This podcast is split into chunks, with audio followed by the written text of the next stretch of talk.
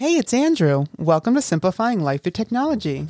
Joining me in the podcast room is our CEO, Mark DiPetro, here with me to discuss the origin story of Sound Vision. Be sure to listen to hear the company's Mark frames Sound Vision after.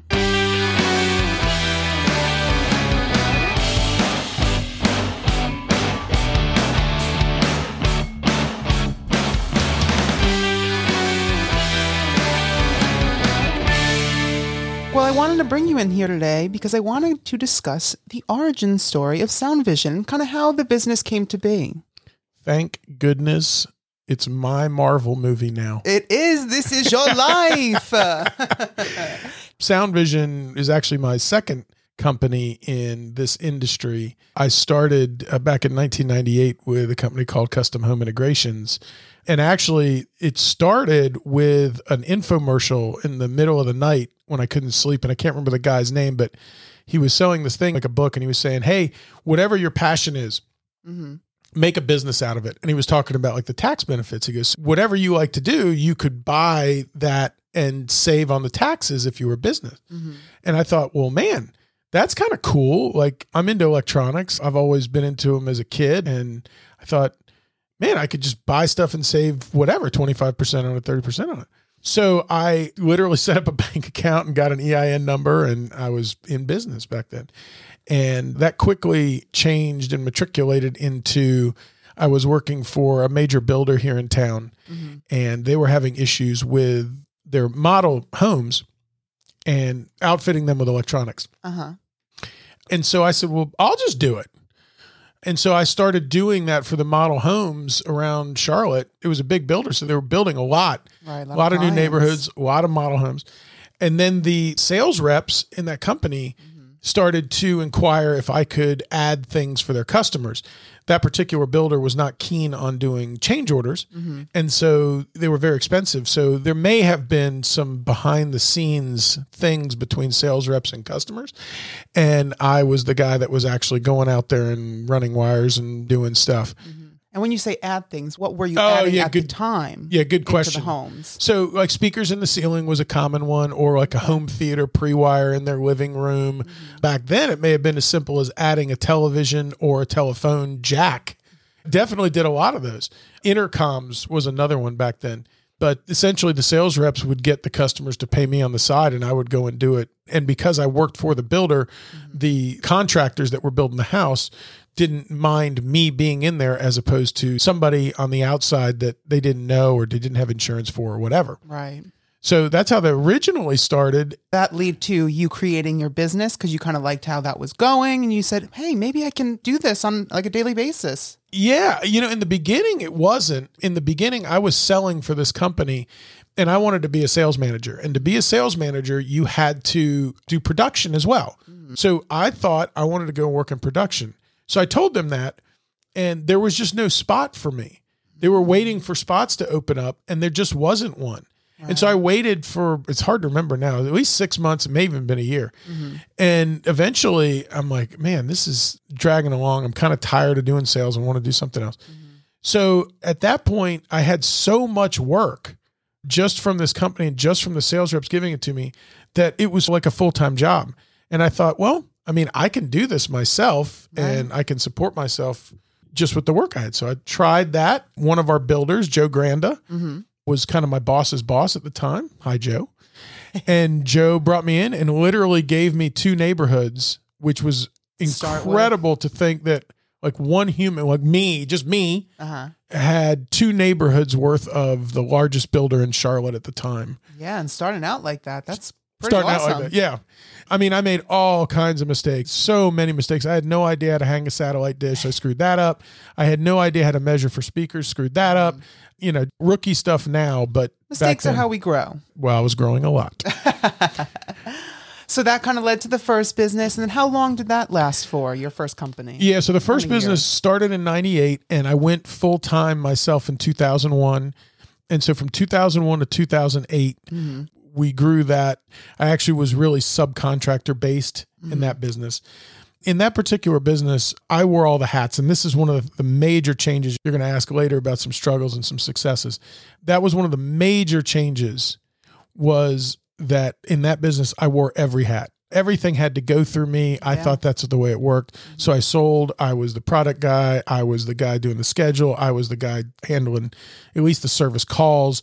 And when you get to a certain level, you just run out of time. It's a lot It's a lot. for one person to do and to do crazy. it effectively. You and, know? and to do effectively, that's right. A lot of balls get dropped, right. not out of intent, but just out of you just don't have enough time Too much going on. Yeah. and you can't specialize. So that business lasted till 2008. And when 2008 came around and the whole climate of the building industry changed at that mm-hmm. point, I was also going through some personal things at the time. It was a perfect storm in a negative way. Right. And I thought at the time, because I had been successful so far, of kind of selling my way out of these lulls in mm-hmm. business. And I was not successful in that. So literally, I lost everything. That's a cool story that I'm happy to tell, maybe in a different podcast, Absolutely. but lost everything. And in 2010, I had to start over. So in the short term, between 08 and 10, I had gone to work for another company here in Charlotte. Mhm. That's actually where I met Zach Oh no uh, way. our CSO. Yeah, he had a little different story, but similar result. Mm. And we met there.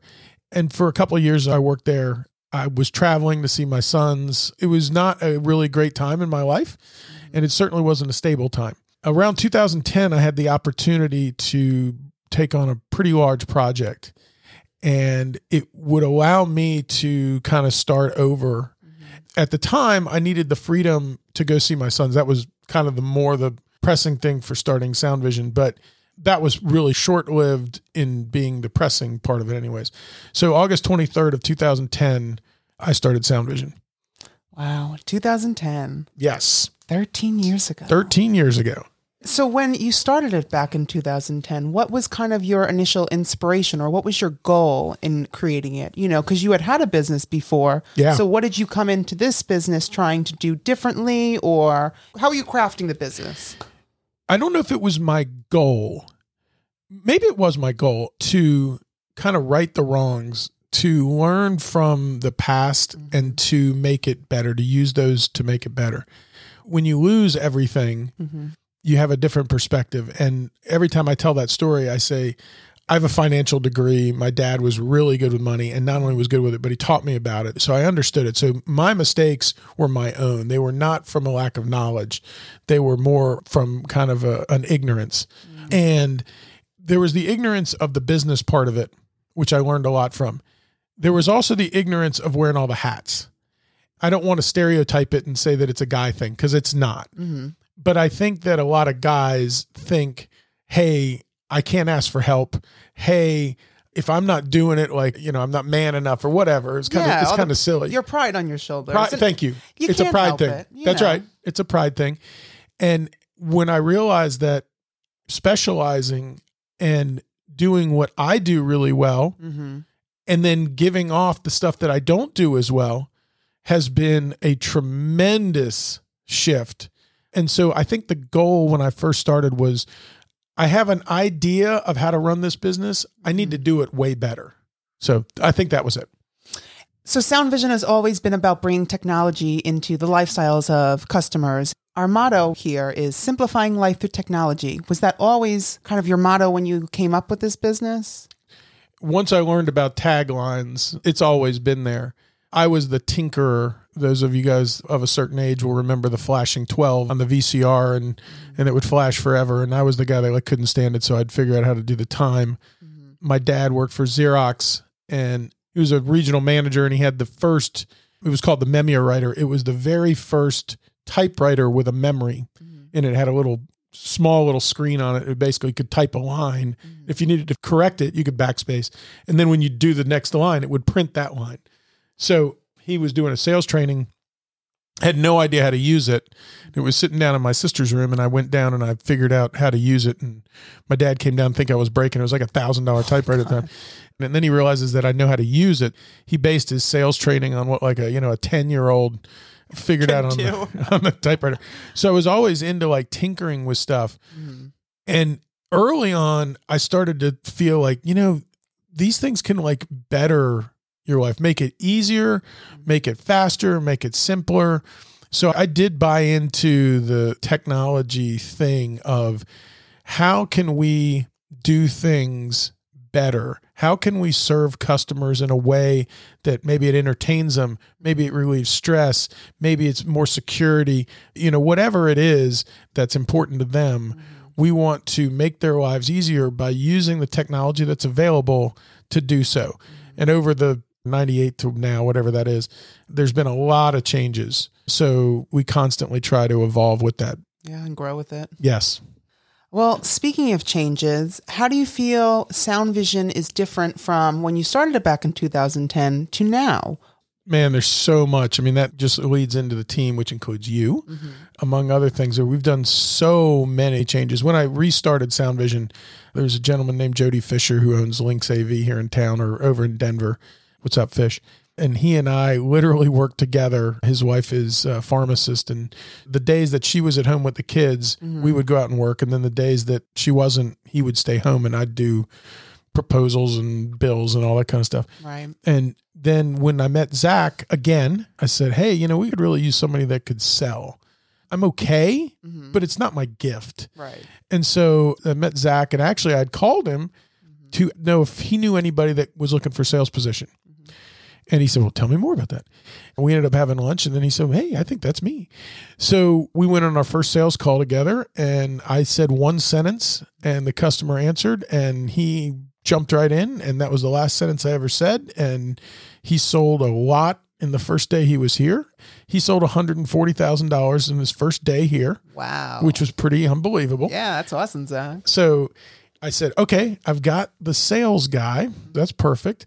And then that was the catalyst of let's find someone that can be an all star mm-hmm. in each position that we need an all star to be. Right. Came from a book called Good to Great. That's a classic business book that talks about having the right person on the right seat on the bus. Mm-hmm. And we've said that a million times here so that happened and then michelle came along afterwards we wanted someone to do operations again i'm good at it i can do it mm-hmm. but it's not like my passion and it's not my gift either. Yeah you need someone who had that expertise and like you said has that passion to bring it. Yes and then you can hand it off and they have the time to just do that. Right. That's what they do. And so michelle came in and has taken that to another level. She also brought in the marketing side and now you're here andrew and oh my gosh the work that you do I can't do what you do. Like I can do operations, I can do sales. I'm not great at it, but I can do them. I can't do anything like you can do. So well, that's what makes us unique. We all have different right. talents in this world. That's the whole point. Mm-hmm. It's crazy. We just hired somebody who is incredibly passionate about inventory control. Now, anyone that's listening to this literally i would like to know if you know anyone please write in. If you know anyone that is passionate about inventory control i can't imagine it's out there. It's out there. No matter what you need in a business there is someone that not only will do it but loves doing it mm-hmm. and will do it like with passion. Right. So that was really the biggest change is that we very quickly i decided i'm not going to run the business like i did before. There was a lot of financial things put in place that are way different here. Those are probably one and one A. Getting the right people in the right seat on the bus is definitely a huge one. So you think building departments within the business is really what helps skyrocket you to grow as a company, you know? Yes. So you can take on more projects, you can do more things. That's right. That's right. You know, we mirror like Apple, for example. Apple and McDonald's are two companies that we mirror, and you might go, "That's kind of weird." Like, why? Yeah, how? It's not necessarily the product. Like, I'm not saying the iPhone is the best phone out there. Mm-hmm. What I'm saying is that Apple is constantly trying to evolve that into being easier, being more user friendly. They don't always succeed in doing it, but they're constantly trying to do it. Mm-hmm. You can model after that. McDonald's is another one.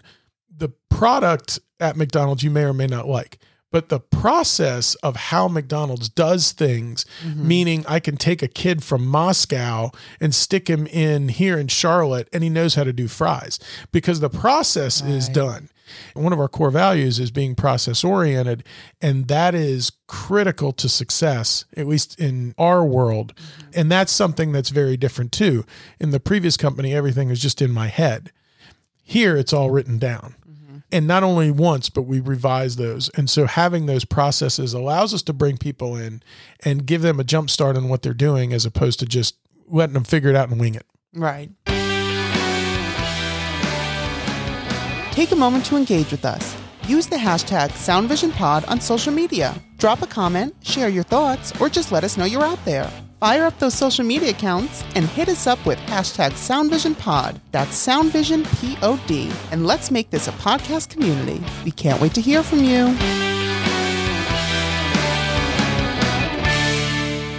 You started the company with just a few individuals, and now we're up to over like 20 people. I think it's 23 now. Yeah. So, with all that growth, where do you see Sound Vision going in the future? So, two other books. There's the classic Stephen Covey, The Five Habits of Successful People, and that one of those is Begin with the End in Mind. Mm-hmm. And that dovetailed into The Vivid Vision by Cameron Herold. And so, about four years ago, maybe four or five years ago, I read The Vivid Vision on a plane flight. Essentially, it's you writing down and crystallizing where you want to go. Mm-hmm. So Sound Vision has a 10 year plan. Now it's about seven years that's extremely detailed. And we go over it in our meetings about once a quarter mm-hmm. so that mm-hmm. everybody knows what it is. And that's kind of the guiding light of where we're going. What's crazy is that when you write the stuff down and you have that end in mind in the beginning, it's crazy how that directs you to get there. Where the path takes you. Where the path takes you. So we are headed in that direction. Mm-hmm. That is going to include some growth. That could be organic as far as like people here. Mm-hmm. That could be opening another location here. That could be a different location, a different place. But there's definitely some additional growth, which gives opportunity for our team also to grow internally mm-hmm. and not feel like they're stagnant in whatever position they're in currently. Right. So, through your time at Sound Vision, can you tell us about some of your struggles that you have had?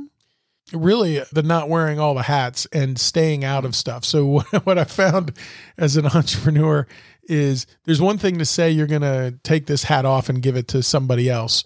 Then I tend to meddle back in sometimes, and that undermines mm-hmm. the other person. And so that has taken a fair amount of years for me to delegate and they say delegate and elevate.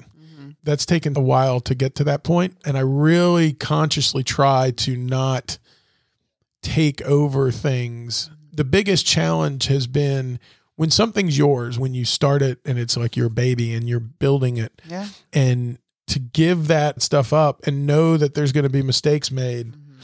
and know that someone might not do it as well as you did it or to hire the wrong person mm-hmm. or to put the wrong person in the wrong role. I mean, we've done all this stuff. Right. But that's just what's required to grow. And if you don't want to grow, it's okay. Right. But if you do, that's what's required. And I think the hardest thing for me personally has Just been that. Go. Yeah, has been that. And almost trusting people because, you know, yes. like you said, it's your baby. You're letting go of your child into the world. Is someone going to properly take care of it? Like I know I would in my head. Or That's you, right. You know? But you know, when you don't, the other thing is you miss out on things. And you're a perfect example, Andrew.